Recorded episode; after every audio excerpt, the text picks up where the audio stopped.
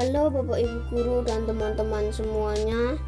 Kali ini saya akan membacakan refleksi saya dalam melaksanakan Dasa Dharma Pramuka. Yang pertama, takwa kepada Tuhan Yang Maha Esa. Saya selalu rajin berdoa, baik itu sebelum makan, sesudah makan, sebelum tidur, sesudah tidur, dan yang lainnya. Yang kedua adalah cinta alam dan kasih sayang sesama manusia. Saya masih kadang-kadang untuk yang cinta alam, tetapi saya sudah membuang sampah pada tempatnya. Kalau yang kasih sayang sesama manusia, saya masih kadang-kadang marah karena mungkin saya terasa terganggu. Yang ketiga adalah patriot yang sopan dan kesatria. Kalau sopan saya sudah sopan, tetapi kalau yang patriot kesatria saya masih kadang-kadang melakukannya. Lalu yang keempat adalah patuh dan suka bermusyawarah. Dasar dharma yang ini saya sudah melakukannya semua, yaitu saya sudah patuh dan saya juga sudah bermusyawarah. Yang kelima adalah rela menolong dan tabah. Dasa dharma yang ini saya sudah menolong orang lain.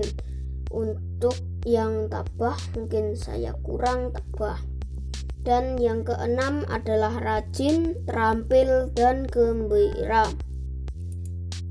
Kalau yang ini saya sudah rajin. Contohnya rajin menabung, rajin belajar, rajin yang lainnya. Saya rajin menabung bersama adik saya, dan saat tabungan saya sudah penuh, saya beli sepeda baru. Dan untuk yang terampil, saya tidak terlalu terampil dalam segala hal. Lalu yang ketujuh, hemat, cermat, dan bersahaja. Untuk yang dasa dharma ini, saya mungkin kadang-kadang hemat dan mungkin kadang-kadang boros. Kalau yang cermat, mungkin saya kurang cermat sedikit. Dan untuk bersahaja, saya sudah bersahaja. Yang kedelapan adalah disiplin, berani, dan setia. Untuk dasa dharma yang ini, saya sedikit kurang disiplin. Untuk berani, saya berani. Misalnya, saya berani menghadapi apa saja. Dan untuk setia, saya selalu setia. Yang kesembilan adalah bertanggung jawab dan dapat dipercaya. Dasa dharma yang ini mungkin saya sedikit kurang bertanggung jawab. Sedangkan yang dapat dipercaya, saya dapat dipercaya. Lalu ke-10 adalah suci dalam pikiran, perkataan, dan perbuatan. Suci dalam pikiran, perkataan, dan perbuatan.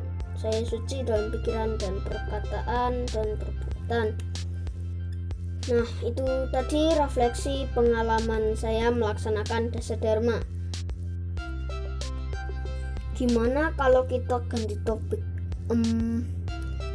Kita bahas nilai persatuan dan kesatuan aja yuk. Oh iya, apa ya nilai persatuan dan kesatuan dalam kegiatan berkemah dan di rumah? Ini dia.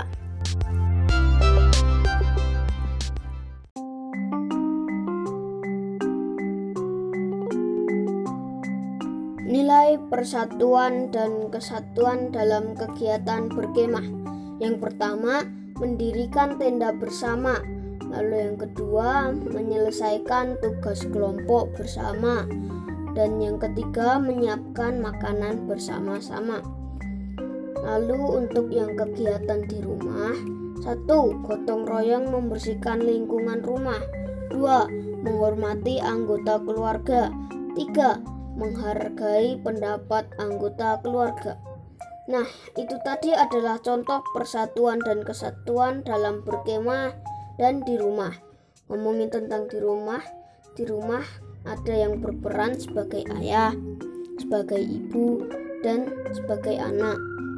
Oh iya, apa sih peran Indonesia dalam ASEAN? Ini dia.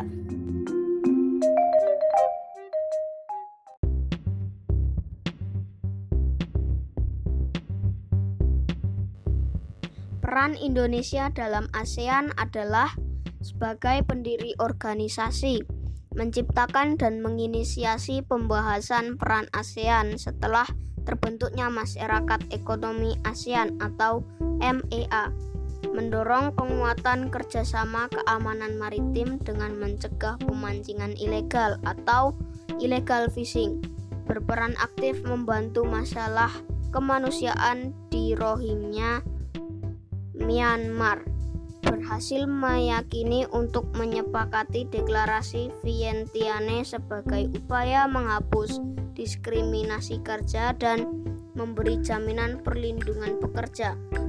Nah, itu tadi peran Indonesia dalam negara ASEAN.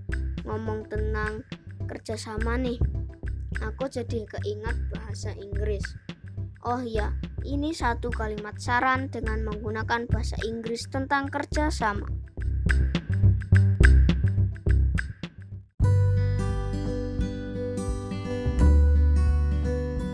Guess, you want to clean the classroom quickly. Advice, you should cooperate with your friends or do it yourself. What is your suggestion? Answer, if you want to clean the classroom quickly, you should cooperate with your friends.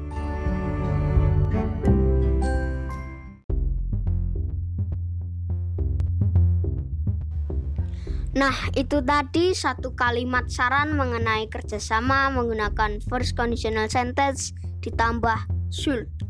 Ngomongin kerjasama, Kemah kan memerlukan kerjasama juga. Oh iya, terus apa sih peralatan yang digunakan untuk kemah yang menggunakan magnet? Ini dia.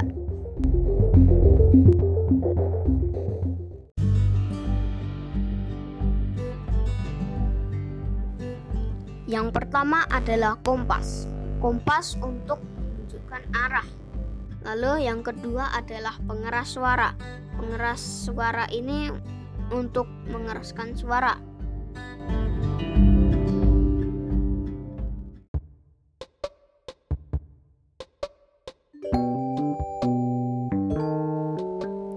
Nah, itu tadi laporan peralatan kemah yang menggunakan magnet. Nah, magnet kan ada sifatnya. Ini dia sifat-sifat magnet.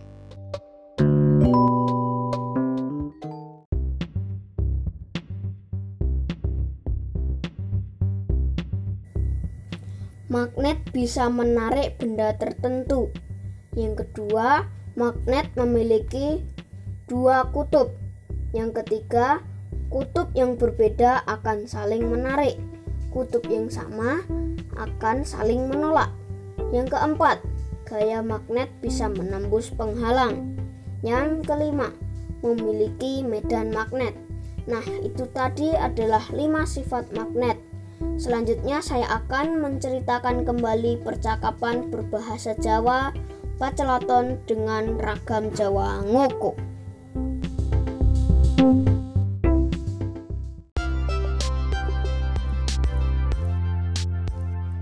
Ing sakwijining dina Yusuf bakal kemah karo Raffi lan Kak Purwati. Yusuf dijaluk Kak Purwati supaya nggawa alat sing dibutuhake. Apa wae alat sing kok gawa? Takon Kak Purwati. Lah niku kloso, kompor, piring, tongkat, lan tali jarene Yusuf. Nah, iku mau alat sing digawa karo Yusuf. Yaiku ana kompor, piring, tongkat, lan tali. Mestine ra wis dibagi tugas apa sing kudu digawa to? Takone Kak Purwati. Ya wis, malah jadwal kerja lan jadwal piket wis dadi jarine Yusuf. Jebule jadwal kerja lan jadwal piket olah wis rampung. Alat obat-obatan utawa minyak angin kanggo PPK wis digawa apa urung? Takon Kak Purwati. Wis siap kak, jarene Yusuf. Alat obat sing digawa Yusuf yaiku minyak angin lan sing liyane. Yusuf uga nggawa sabun, sikat, odol karo anduk. Iki mengko sadurunge upacara pembukaan kabeh tenda kudu wis dadi, jarene Kak Purwadi. Engko upacara pembukaan jam piro Kak, takon Yusuf. Insyaallah jam 4:30 WIB, jarene Kak Purwadi. Kabeh tenda kudu wis dadi. Mula kowe minangka pimpinan regu kudu iso ngatur kanca-kancamu anggone gunakake wektu. Dadi Yusuf kudu iso ngatur kanca-kancane anggone gunakake wektu. Sakwise upacara pembukaan banjur dianakake penilaian tenda. Ujar Kak Purwati. Iya Kak, matur nuwun, jarene Yusuf. Nah, itu tadi percakapan berbahasa Jawa Pacalaton dengan ragam Jawa Nguku. Mungkin sampai di sini dulu perjumpaan kita, sampai ketemu di lain waktu. Dadah.